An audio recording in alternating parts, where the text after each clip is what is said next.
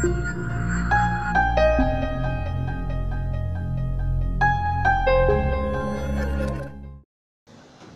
வணக்கம். முதல்ல ஒரு சந்தோஷமான செய்தியை சொல்லிடுறேன். இந்த நிகழ்வினுடைய கடைசி பேச்சாளர் நான் தான் இன்றைக்கி சந்தோஷமாகவே தட்டிடலாமே. ஓகே. இன்னொன்று ரொம்ப முக்கியமான விஷயம் இந்த மூன்று புத்தகங்களில் என்னுடைய புத்தகம் தான் ரொம்ப பழைய புத்தகம் அது. ஏறத்தாழ இரண்டரை ஆண்டுகள் பழைய ஒரு புத்தகம். மீண்டும் புது ஆடை அணிந்து இந்த சபைக்கு வந்திருக்கக்கூடிய சூழலில் அதை ஒரு வாய்ப்பாக பயன்படுத்திட்டு தான் இந்த மேடைக்கு நான் ஏறிடுறேன். பொன்னியும் மாதலினால் தேடல் செய்வியரும் அவ இரண்டும் வந்து மிக சமீபத்தில் வெளியான ஒரு புத்தகங்களோடு எனக்கும் கொஞ்சம் இடம் கொடுங்க அப்படிங்கிற மாதிரியான இந்த சூழலை பயன்படுத்திக்கிட்டு தான் நான் ஒவ்வொரு முறையும் வர்றேன். அப்படி வர்றதுக்கான காரணத்துக்கு முன்னாடி இன்னொரு இதில் முரண் ஒன்று இருக்கும். ஏன்னா இந்த ஆண்டு என்னோட வெளியான ஒரு புத்தகம் வேட்கையோட விளையாடு ஒரு ஏழு மாதங்களுக்கு முன்பு வெளியான ஒரு புத்தகம்.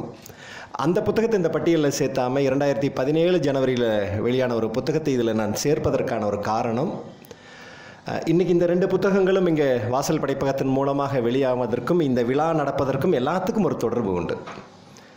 உறவினம் திரைக்கதை முதல் பதிப்பு ரெண்டாயிரத்தி பதினேழில் வெளியான அந்த தினத்தில் தான் இந்த ஈரோடு வாசல் அப்படிங்கிற ஒரு அமைப்பு நாங்கள் தொடங்கினோம். ஏன் கோவையில் ஒரு விழாவை ஏற்பாடு செய்திருக்கோம் அப்படின்னா இந்த வாசலினுடைய வடிவம் கோவைக்கு வரணும்னு ரொம்ப நாளாக எனக்குள்ள ஒரு விருப்பம் இருக்கும். ஈரோடு வாசல் எப்படி இருக்கோ அதே போல் கோவையில் ஒரு வாசல் இருந்திருந்தால் இருந்தால் நல்லாயிருக்கும் அப்படிங்கிற ஒரு ஆசை உண்டு.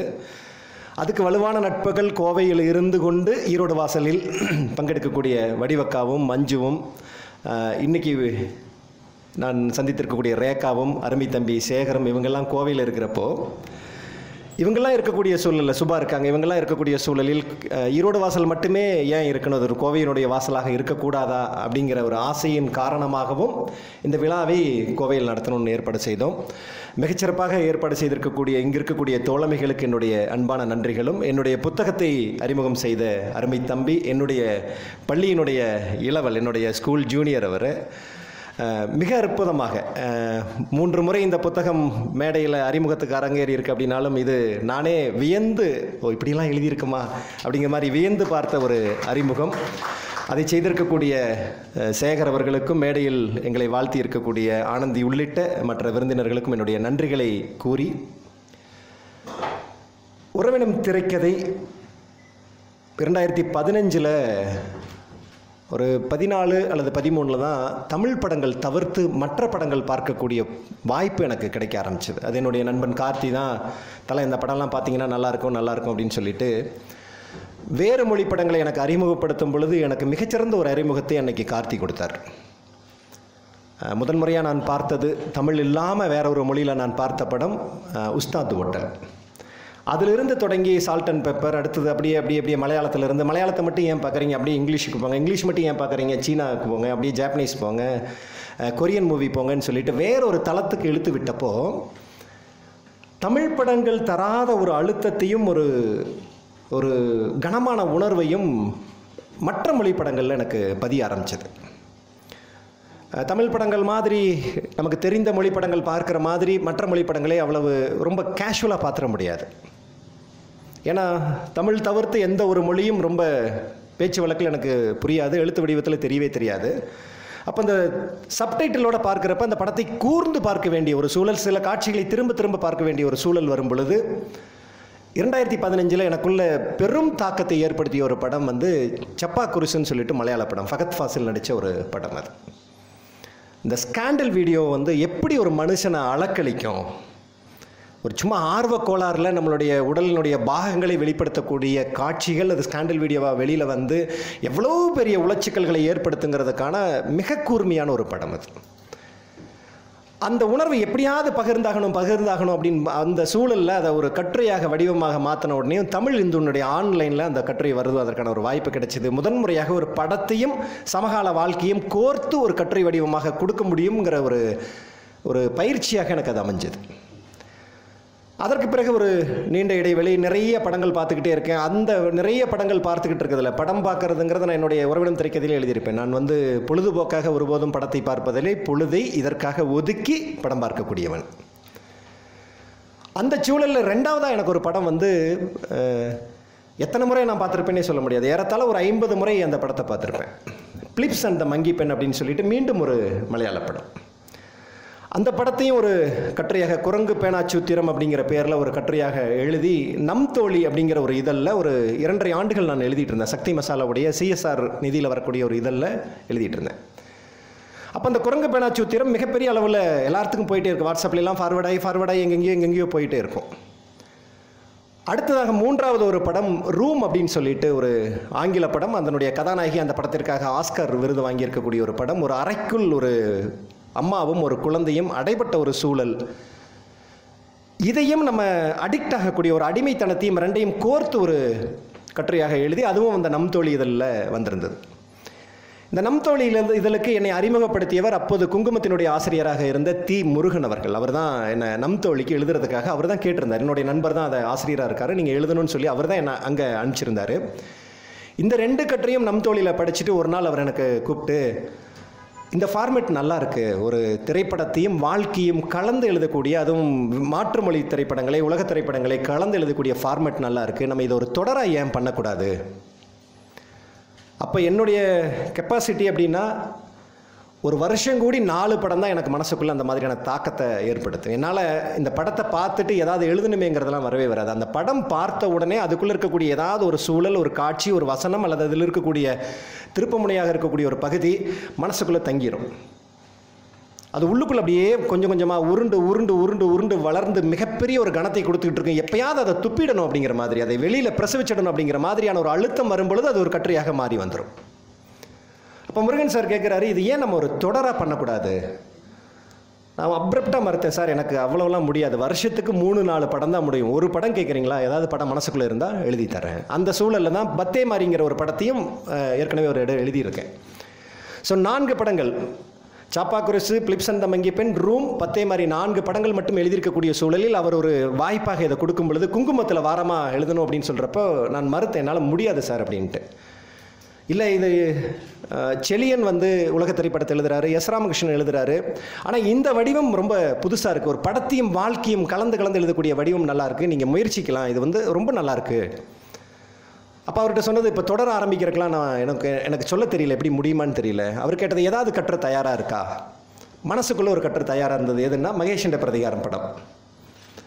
மகேஷ் என்ற பிரதிகாரத்தை நான் இன்னும் எழுதணும்னா மூணு நாலு கட்டுரைகள் எழுத முடியும். ஆனால் எனக்கு அந்த அப்பா பாத்திரம் அதில் மலையாளத்தில் வந்த அந்த அப்பா பாத்திரமும் அந்த மகனுக்கும் இடையில் இருக்கக்கூடிய அந்த உறவும் அதில் சில வேளைகளில் அப்பா உதிர்க்கக்கூடிய அந்த வசனங்களும் மனசுக்குள்ளே ரொம்ப கனமாக இருந்தது. எல்லா இடத்துலையும் அம்மாவை உயர்த்தி பிடித்துட்டு இருக்கக்கூடிய ஒரு சூழலில் அந்த அப்பா பாத்திரமும் அந்த உறவும் வந்து ரொம்ப மிகப்பெரிய ஒரு கணத்தை உருவாக்கணும்னு சொன்னேன் ஒரு படம் மனசுக்குள்ளே இருக்குங்க.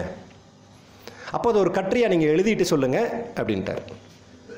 அடுத்த நாளே அந்த கட்டுரையை எழுதி அப்பாவை ஏன் கொண்டாடுவதில்லைங்கிற கட்டுரையை எழுதி அனுப்பின உடனேயும் அவர் என்ன பண்ணிட்டாருன்னா இது உறவு சார்ந்த விஷயங்கள் இருப்பதனால இதுக்காக ஒரு தலைப்பு கொடுங்க அப்படின்னாரு. ரெண்டு பேரும் யோசிக்கிறப்ப அவங்களே ஒரு தலைப்பை உறவினம் திரைக்கதை அப்படிங்கிற ஒரு தலைப்பை ஏற்படுத்தி எங்கிட்ட கேட்காமலே அறிவிப்பு கொடுத்துட்டாங்க. அடுத்த வாரத்திலிருந்து ஈரோடு கதிர் எழுதும் உறவினம் திரைக்கதை. நானும் உணர்ச்சி வசப்பட்டு இங்கே ஃபேஸ்புக்கில் அதெல்லாம் பெருமையாக போட்டுட்டேன். ஒரு ஆயிரத்தி முந்நூறு ஆயிரத்தி நானூறு லைக்ஸு கிலோ ஒரு ஐநூறு வாழ்த்துக்கள் அப்படின்னு போயிடுச்சு. இந்த சூழலில் ஒரே ஒரு கட்டுரையை மட்டும் கையில் வச்சுக்கிட்டு வருஷத்துக்கு நாலு கட்டுரை தான் எழுதக்கூடிய கெப்பாசிட்டியை வச்சுக்கிட்டு வார இதழில் தொடருக்கான உத்தரவாதம் கொடுத்தாச்சு அது தொடங்கிடுச்சு. அப்போ தான் ஆரம்பிக்குது. அடுத்த வாரத்துக்கு என்ன எழுதுறது?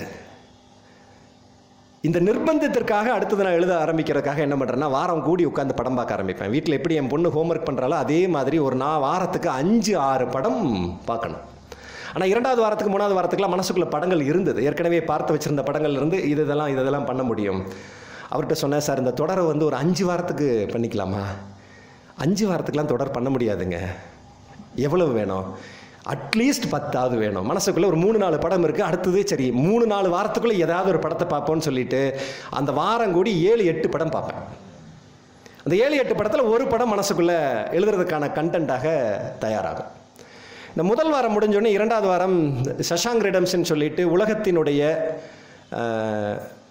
அதிசிறந்த படங்களில் முதல் இடத்தில் இருக்கக்கூடிய ஒரு படம். ஆயிரத்தி தொள்ளாயிரத்தி தொண்ணூற்றி ரெண்டில் வெளியான ஒரு ஆங்கில திரைப்படம். வாழ்நாளில் சாவதற்குள்ளாக நீங்கள் பார்க்க வேண்டும்னு படம் பட்டியலிட்டால் அந்த பட்டியலில் எப்பொழுதும் முதலிடத்தில் இருக்கக்கூடியது? த சசாங் ரெடம்ஷன் அப்படிங்கிற ஒரு படம். இந்த ரெண்டாவது படத்துக்காக அந்த ரெண்டாவது கட்டுரைக்காக சசாங் ரெடம்ஷனை கோர்த்து ஒரு கட்டுரை எழுதி முடிச்சுட்டு வழக்கமாக இந்த முதல் கட்டுரை வெளியான உடனே அடுத்த நாளே அவர் வந்து என்னென்னா அதுக்கு என்ன ஓவியம் வரையப்பட்டதோ அந்த ஓவியத்தை எனக்கு அனுப்பிச்சிருந்தார். அது ஒரு முதிய கைகளில் ஒரு நீல கலரில் இருக்கக்கூடிய ஒரு கிளி கலையில் இருக்கிற மாதிரியான ஒரு படம். அது ஒன்று எனக்கு பெருசாக எந்த உணர்வையும் தரலை. சரி ஒரு ஓவியம் கடனேன்னு அவங்களும் போட்டிருக்காங்க. ஏதோ ஒரு அர்த்தத்தோட போட்டிருப்பாங்கன்னு விட்டுட்டேன். இரண்டாவது கட்டுரையை அனுப்பி அந்த இதழில் வெளியாகிறதுக்கு முந்தைய தினம் அவர்கிட்ட இருந்து எனக்கு ரெண்டாவது ஒரு ஓவியம் வருது. அந்த ஓவியத்தில் ஒரு நிறைமாத கர்ப்பிணி ஒரு கடற்கரையில் உட்கார்ந்துருக்கிற மாதிரியும் அந்த கடற்கரையின் பின்னால் வந்து ஒரு கரிய ஒரு இ- அந்த ஒரு மாதிரி அடர் நிறத்தில் அந்த அலைகள் திரண்டு வந்திருக்கிற மாதிரியான ஒரு ஓவியம். அந்த ஓவியத்தை பார்த்த உடனே எனக்கு அப்படியே உடம்பெல்லாம் நடுங்க ஆரம்பிச்சிருச்சு ஒரு மாதிரி. அந்த கட்டுரைக்குள்ள நான் எழுதணும்னா எழுதலையான்னு தெரியாது ஆனால் என்ன மனசுக்குள்ளே வச்சுருந்தனோ அந்த விஷயத்தை அப்படியே அந்த ஓவியர் வந்து கொண்டு வந்திருந்தார். எனக்கு ஓவியம் மிகப்பெரிய ஒரு மிரட்சியை தந்தது. மூணாவது கற்ற இதுக்கு இந்த இந்த மாதிரி ஒரு ஓவியம் போடுறவங்களுக்கு நிகராக நான் எழுத முடியுமாங்கிற ஒரு பெரும் பயமும் வந்தது. சரி எப்படியாவது மூணாவது கட்டுரை எழுதணுமேன்னு சொல்லிட்டு மூணாவது கட்டுரை டிபார்ச்சர்ஸ் அப்படிங்கிற ஜப்பானிய படத்திற்காக சேகர் ரொம்ப அற்புதமாக அதை கொண்டு வந்து கோர்த்து சொன்னார் அதை. இவர் இதில் சொன்னது வந்து ஒரு வீடு அந்த வீடு மட்டுமே கட்டணுங்கிற பெருங்கனவு இருந்தவர் கடைசியாக எங்கே போனாருன்னு இருக்கும். அந்த என்னுடைய இதில் நான் பார்த்த ஒரு வாழ்க்கை அதிகாரத்தின் உச்சத்தில் அந்த உறவுகள் மத்தியில் அந்த குடும்பத்தில் எல்லாத்திலையும் அதிகாரம் கோலச்சி கொண்டிருந்தவர் கடைசியாக ஒரு கயிற்று கட்டிலில் சாக்கு பொருத்தப்பட்டு ஈ மொய்க்கப்படக்கூடிய ஒரு சூழலில் இருக்கக்கூடிய அந்த வாழ்க்கையும் இதையும் எடுத்த உடனேயும் அந்த ஓவியம் இன்னும் மிரட்ட ஆரம்பிச்சது. நான்காவதாக நான் எடுத்த படம் ஸ்பிரிட் மலையாளத்தில் என்ன ரொம்ப மிரட்டிய ஒரு படம். மோகன்லாலுடைய விரல் நுனிகள் கூட நடிக்கும் அப்படிங்கிற ஒரு சொல்லக்கூடிய படம். அந்த படத்திற்கு வந்திருந்த ஓவியம் எனக்கு ஒரு ஒரு ஒரு பெரும் அதிர்ச்சியும் பெரும் பயத்தையும் கொடுத்தோடனே நான் அடுத்தது முருகன் சாருக்கு அப்போ தான் நாலு கட்டுரை முடிக்கிறப்ப தான் நான் முருகன் சார் எங்கே பேசுகிறேன் சார் உங்கள்கிட்ட பேசினேன் எப்போ கூப்பிடட்டும்? கூப்பிடுங்க அப்படின்னார். இந்த ஓவியரை கொஞ்சம் மாற்றிடுறீங்களா நான் வச்ச வேண்டுகோள். ஏன்? என்ன விஷயம்? அப்படின்னார். இல்லை படம் ரொம்ப மிரட்சியாக போடுறாரு எக்ஸ்ட்ராடனரியாக போடுறாரு. அந்த படத்துக்கு நிகராக நான் எழுதலைங்கிற எனக்கு தாழ்வு மனப்பான்மை வந்துருச்சு. எனக்கு பயமாக இருக்குது இந்த படம் வந்து என்னை மிரட்டது அடுத்தது அடுத்தது. ஃபோனை வைங்க நான் ஓவியரையே உங்களுக்கு கூப்பிட சொல்கிறேன்னாரு அப்போது வேற ஒரு புது எண்ணிலிருந்து வந்தது. கூப்பிட்டோன்னே அண்ணா நான் ஞானப்பிரகாசம் ஸ்தபதி பேசுகிறேன் இந்த பொன்னியினுடைய அட்டப்படம் வரைந்தவர் அந்த ஓவியர். ஞானப்பிரகாசம் ஸ்தபதி. உண்மையில் அவர் வரைந்திருக்கக்கூடிய விஷயத்தை நாங்கள் அச்சில் கொண்டு வரலையோங்கிற எனக்கு ஒரு மனத்தாங்கல் உண்டு. ஆனால் அந்த அட்டைக்குள்ளே அந்த நாவலை முழுக்க அவர் கதையாக உள்ள உருவகப்படுத்தியிருப்பார். அப்படி சரிந்து விழுந்த உடனேயும் காங்கிரீட் போட்டுட்டு போயிடுவாங்கங்கிற ஒரு சூழலையும் அந்த காட்சிக்குள்ளே அவர் படுத்தியிருப்பார். அவர் கூப்பிட்டுட்டு சொன்னார் என்னை மாற்ற சொன்னீங்களாமா அப்படின்னாரு. இல்லை எனக்கு குறையெல்லாம் ஒன்றும் இல்லை எனக்கு பயமாக இருக்குது அதுவும் இந்த ஸ்பிரிட்டுக்கு மது மது தான் அதனுடைய முக்கியமான பாத்திரம். ஒரு சரக்கு பாட்டில் கீழே விழுந்து கிடக்குது அந்த சரக்கு பாட்டிலுக்கு மேலே நிற்கக்கூடிய பெண் நிர்வாணமாக நிற்கிறா இன்னொரு இதெல்லாமே வெறும் ஒரு வெறும் தீட்டலாக தான் இருக்கும். படமாக இருக்காது. வெறும் ஒரு ஒரு நிழல் ஷேடோ மாதிரி தான் இருக்கும். அதில் ஒருத்தன் வீழ்ந்து கிடக்கிறா இந்த பெண்கள் ஒருத்தி நிர்வாணமாக நின்றுட்டு இருக்கா இன்னொருத்தி ஒன்றுமே இல்லாமல் அப்படியே குமிஞ்சு உட்காந்துருக்கா இன்னும் ரெண்டு பேர் அப்படியே ஆவியாக போயிட்டுருக்காங்க இந்த படத்துக்கு நிகரெல்லாம் நான் எழுதவே இல்லை. அவர் சொன்னார் இல்லை எனக்கு மிகுந்த சவாலாக தான் உங்களுடைய எழுத்து இருக்குது நான் பெற்ற அங்கீகாரம் என்பது அந்த ஸ்தபதியிடமிருந்து பெற்ற அங்கீகாரம் அது.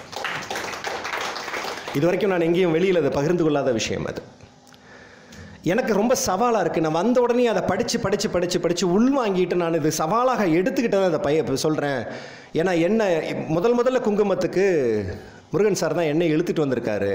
ரொம்ப நாளாக சொல்லிட்டு இருந்தார் நீங்கள் வெயிட் பண்ணுங்கள் சரியான ஒரு ஆள் வரும் பொழுது நான் கொண்டு வரேன் அப்படின்னு சொல்லியிருந்தார். உடனே முருகன் அழைத்தார். அவர் சபதி பேசின உடனே ஞானப்பிரகாசம் சபதியை நான் உங்களுக்காகவே ரிசர்வ் பண்ணி வச்சுருந்தேன். நான் ஒரு வருஷத்துக்கு முன்னாடியே உங்களை இந்த தொடர் எழுதணும்னு சொன்னேன். இந்த தொடர் ஒன்று கொண்டு வந்தால் இவரை தான் நான் பயன்படுத்தணும்னு சொன்னேன். அதுக்கப்புறம் ஒரு தைரியம் வந்துருச்சு. ஏதோ எழுதுகிறோம் போல இருக்குது அதுக்குள்ளே. சரி இந்த பயணத்தை தொடங்குவோம் தொடங்குவோம்னு அடுத்தது பத்து வந்தோம் நீங்கள் கேட்குற சார் முடிச்சுக்கலாமா? அவர் கொள்கிறாரு இன்னொரு அஞ்சு ஒரு பதினஞ்சு வரைக்கும் ட்ரை பண்ணுங்கள் பதினஞ்சு வந்தோடனே சொல்கிறேன் ரொம்ப சிரமமாக இருக்குது சார். வாரத்துக்கு நாலஞ்சு படம் பார்க்க வேண்டியதாக இருக்குது தொடர்ந்து பயணங்களில் இருக்கேன். இல்லை இன்னொரு அஞ்சு இருபது வரைக்கும் கொண்டு போயிடலாம். அதில் பதினேழோ பதினெட்டாவது கட்டுரை எனக்கு மிகச் சவாலாக அமைஞ்சது. ஒரு பதினோரு நாள் இலங்கை பயணத்தில் பயிற்சி வகுப்புகள்லாம் முடிச்சுட்டு நான் திரும்பக்கூடிய சூழலில் அவங்க கேட்குறாங்க ஆகஸ்ட் பதினஞ்சுக்குள்ளே ஆர்டிஸ்ட் வெளியில் போகிறாங்க லே அவுட் பண்ணணும் எப்படியாவது ஒன்று அனுப்புங்க. எனக்கு ஒரு சொல்லும் வரல ஒரு க எதுவும் மனசுக்குள்ளே தோணவே இல்லை. கொழும்பில் உட்காந்து அங்கே இருக்கிற வைஃபையில் ஒரு படத்தை டவுன்லோட் பண்ணி நான்கு நாலஞ்சு படத்தை பார்த்துட்டு ஏதாவது ஒரு படத்தை எழுதணுமேன்னு வந்து சூழலில் கடைசியாக அவர் திரும்ப திரும்ப எனக்கு வாட்ஸ்அப்பில் மெசேஜ் பண்ணிகிட்டே இருக்கார். நான் ஏர்போர்ட்டில் உட்காந்துருக்கேன் மத்தியானம் ரெண்டரை மணிக்கு ஃப்ளைட்டு என்னுடைய இயல்பு நான் எழுதுறேன்னா எனக்கு சுற்று வட்டாரத்தில் பதினெட்டு கிரா பதினெட்டு பட்டி கிராமத்துலேயும் ஒரு வயலும் பக்கத்தில் இருக்கக்கூடாது. எங்கள் வீட்டுக்குள்ளே நான் ஏதாவது லேப்டாப்பில் எழுதிட்டு இருக்கேன்னா பின்னாடி இந்த ஷேடோ தெரிஞ்சதுன்னா நின்றும் யாரும் இல்லாமல் தான் எனக்கு அந்த ஒரு வரி நிறைவடையணும்னா யாருமே இருக்கக்கூடாது. அவர் கேட்டார் எப்படியாவது அனுப்புங்க. சார் ஏர்போர்ட்டில் இருக்கு. எப்படியாவது அனுப்புங்க. இருங்க அனுப்புறேன்னு சொல்லிட்டு ஏர்போர்ட்டில் உட்காந்து முன்னால் நூறுக்கு பேர் அப்படியே சுழன்று இருக்கக்கூடிய சூழலில் உட்காந்து ஒரு கட்டுரையை முடிச்சுட்டு ஏர்போர்ட் வைஃபைல கனெக்ட் பண்ணி ஒரு கட்டுரை அனுப்பிட்டு கீழே நோட் போடுறேன். இப்போதைக்கு டெம்பரவரியாக வச்சுக்கோங்க நாளைக்கு நான் மாற்றி அனுப்புகிறேன் முனை மதுரையில் வந்து இறங்கணுன்னே அவருக்கு ஃபோன் பண்ணுறேன் சார் கட்டுரை வந்திருக்கும். அதை வந்து டிசைனிங் எடுத்துக்க வேண்டாம். லேஅவுட் மற்ற விஷயத்துக்கு வச்சுக்கோங்க. டெம்பரவரியாக வச்சுக்கோங்க. ஆர்டிஸ்ட்க்கு அனுப்புங்க. நான் திருப்பியும் ரீரைட் பண்ணி எழுதி அனுப்புகிறேன் ஸோ பின்னால் யாராவது நின்னா ஒரு சொல் கூட எழுத வராது அப்படிங்கிறவனுக்கான ஒரு இடத்துல ஒரு அழுத்தமும் ஒரு சரியான வாய்ப்பும் கிடைத்தால் நூறு பேர் இருக்கக்கூடிய விமான நிலையத்தில் உட்கார்ந்தும் எழுத முடியுங்கிற ஒரு வாய்ப்பு அந்த இடத்துல கிடைச்சி. இந்த பயணத்துக்குள்ள இந்த இருபத்தைந்து படங்களில் என்ன எது ரொம்ப ரொம்ப ரொம்ப பெரிய தாக்கத்தை உருவாக்குனது அப்படிங்கிறது யோசனை வரும்பொழுது நான் இரண்டாவது இந்த பதிப்பிற்காக முதல் பதிப்பிலிருந்து முதல் பதிப்பு சூரியன் பதிப்பகம் போட்டாங்க. இரண்டாவது பதிப்பை நாங்கள் சொந்தமாக கொண்டு வரும் பொழுது நான் இந்த பதிப்பில் அந்த படங்களை சேர்க்கணும் ஓவியங்களை சேர்க்க முடியாது. ஏன்னா அது அவர்களுக்கான உரிமையானது. படங்களை சேர்க்கணும்னு அப்படியே தேடிட்டு இருக்கப்ப எனக்கு இருபத்தி மூன்றாவதோ அல்லது இருபத்தி ரெண்டாவதோ கட்டுரையில் இருக்கக்கூடிய சொராயா எம் ஸ்டோனிங் அப்படி ஸ்டோனிங் ஆஃப் எம் சொராயா அப்படின்னு ஒரு கட்டுரை இருக்கும். ஒரு பெர்ஷியன் மொழி படம் ஈரான் வாழ்வு சார்ந்த ஒரு படம் அதில். அங்கே பெண்கள் மீது குற்றம் சுமத்தப்பட்டால் அந்த பெண்களுக்கான தீர்ப்பாக கல்லை எரிஞ்சு கொலை செய்யலாம் அப்படிங்கிறது ஒரு காலகட்டம். அது ஒரு உண்மை சம்பவத்தின் பின்னால் எடுக்கப்பட்ட ஒரு திரைப்படம் அது. இன்றைக்கி அந்த படத்தினுடைய போஸ்டர் பார்த்தாலும் இன்றைக்கி அந்த படத்தில் நான் என்ன எழுதியிருக்கேன்னு நான் திரும்பி பார்த்தாலும் அந்த படத்தினுடைய எந்த ஒரு காட்சியை பார்த்தாலும் அந்த பாதி புதைக்கப்பட்ட மண்ணில் இருந்துக்கிட்டு அந்த சொராயா கேட்ட ஒரு வார்த்தை தான். நான் உங்களுக்கு எந்த வகையிலும் தொடர்பில்லாதவள். எந்த வகையிலும் தொடர்பில்லாதவள். ஆனால் என்னை நோக்கி கல்லறிவதற்கு எல்லாரும் தயாராக இருக்கீங்க. உங்கள் வீட்டில் இருக்கக்கூடிய ஒரு சகோதரி மாதிரி உங்கள் வீட்டில் இருக்கக்கூடிய ஒரு மனைவி மாதிரி உங்கள் வீட்டில் இருக்கக்கூடிய ஒரு மகள் மாதிரி நானும் ஒரு பெண் தான். எனக்கும் உங்களுக்கும் எந்த தொடர்பும் இல்லை. ஆனால் என்னைக்காவது ஒரு நாள் நீங்கள் எங்கள் வீட்டுக்கு வந்தப்போ நான் உங்களுக்கு உணவு படைத்திருப்பேன். எதன் எதன் காரணமாக என் மேலே இவ்வளவு வன்மத்தோடு கல்லெறிகிறீர்கள் அப்படின்னு சொல்லும் பொழுது அவளுடைய பையன் தான் முதல் கல் எறிவான் அந்த காட்சி மனசுக்குள்ளே ரொம்ப கனமாக இருக்கும். எத்தனை முறை எழுதி தீர்த்தாலும் தீராத ஒரு கணத்தை இருக்கக்கூடிய ஒரு இது. அதுக்கும் அந்த ஓவியர் வந்து மனசை நொறுக்கிற மாதிரியான ஒரு ஓவியம் போட்டிருந்தார். வெறும் கோட்டோவியங்களில் வெறும் கோட்டோவியங்களில் வெறும் அந்த தீற்றல்கள் தான் அதுக்குள்ளே. இப்படியான எங்கள் பயணத்தில் இருபத்தைந்தாவது கட்டுரையில் எனக்கும் ஓவியருக்கும் திரும்பவும் பேசுறதுக்கான ஒரு சூழல் வந்தது. ஏன்னா இருபத்தைந்தாவது கட்டுரை வந்து ஸ்டீஃபன் ஹாக்கிங்குடைய வாழ்க்கையும் அப்பொழுது வாழ்ந்து கொண்டிருந்த சேலத்தில் தசை சிதைவு நோயால் பாதிக்கப்பட்டு மிகப்பெரிய சாதனைகளை மிகப்பெரிய அற்புதங்களை செய்து கொண்டிருந்த சகோதரிகளான வானவன் மாதேவியும் ஈலேசை வல்லபியும் எழுதிட்டு கீழே ஒரு நோட் போட்டேன். இதுக்கு மட்டும் ஓவியம் தீட்டுவதற்கு முன்பாக எனக்கு ஓவியர் ஒரு முறை என்கிட்ட பேச சொல்லுங்கள் போன உடனே அன்றைக்கி சாயந்தரம் காலையில் அனுப்பிட்டேன் கட்டுரையே. சாயந்தரம் ஓவியர் எனக்கு கூப்பிட்டாரு. கூப்பிட்டுட்டு அண்ணா பேச சொன்னீங்களாமா அப்படின்னாரு. இல்லை இருபத்தஞ்சிலையும் நான் வந்து எந்த படத்துக்கும் எந்த இதுக்கும் எனக்கு இப்படி தான் ஓவியம் வேணும்லாம் நான் கேட்டதில்லை. ஆனால் இதுக்கு வந்து எனக்கு சில ரெக்வஸ்ட் இருக்குது எனக்கு இப்படியான ஓவியங்கள் தான் வேணும். எனக்குடைய என்னுடைய நோக்கம் என்னென்னா இந்த ஒரு கட்டுரையில் மட்டும் இந்த ரெண்டு பொண்ணுங்களை ஆவணப்படுத்திடணும். மற்றதுலலாம் திரைப்படங்கள் இருக்கும். திரைப்படத்தில் வரக்கூடிய பா அந்த காட்சிகள் மட்டும் இருக்கும். அவர்கிட்ட வச்சது என்ன? எனக்கு இந்த ரெண்டு பொண்ணுங்களை மட்டும் எனக்கு எப்படியாவது அந்த ஓவியத்துக்குள்ளே கொண்டு வந்துருங்க. எனக்கு வந்து ஸ்டீஃபன் ஹாக்கிங் இதில் முக்கியம் இல்லை. எனக்கு வானவன் மாதேவியும் வல்லபியும் வந்து எனக்கு ரொம்ப முக்கியம். அவர் சொன்னார் நான் ஏற்கனவே மெயில் அனுப்பிட்டேன் உங்களுக்கு. என்ன அனுப்பிட்டீங்கன்னு? ஓவியம் முடிச்சு அனுப்பிட்டேண்ணா.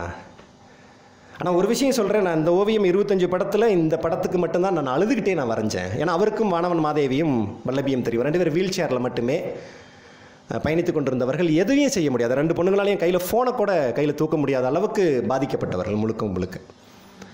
நான் எப்படி நான் என்ன நான் அவனுக்கு கேட்கணும்னு ஒரு வேண்டுகோள் வச்சுருக்கேன். இவர் பாட்டுக்கு நான் அழுதுகிட்டே ஓவியம் வரைஞ்சேன்னு சொல்லிட்டு ஓவியத்தை அனுப்பியிருக்காருன்னு சொல்லியிருக்காரு அப்படின்னு சொல்லிட்டு அவசர அவசரமாக திறந்து பார்க்குறேன்.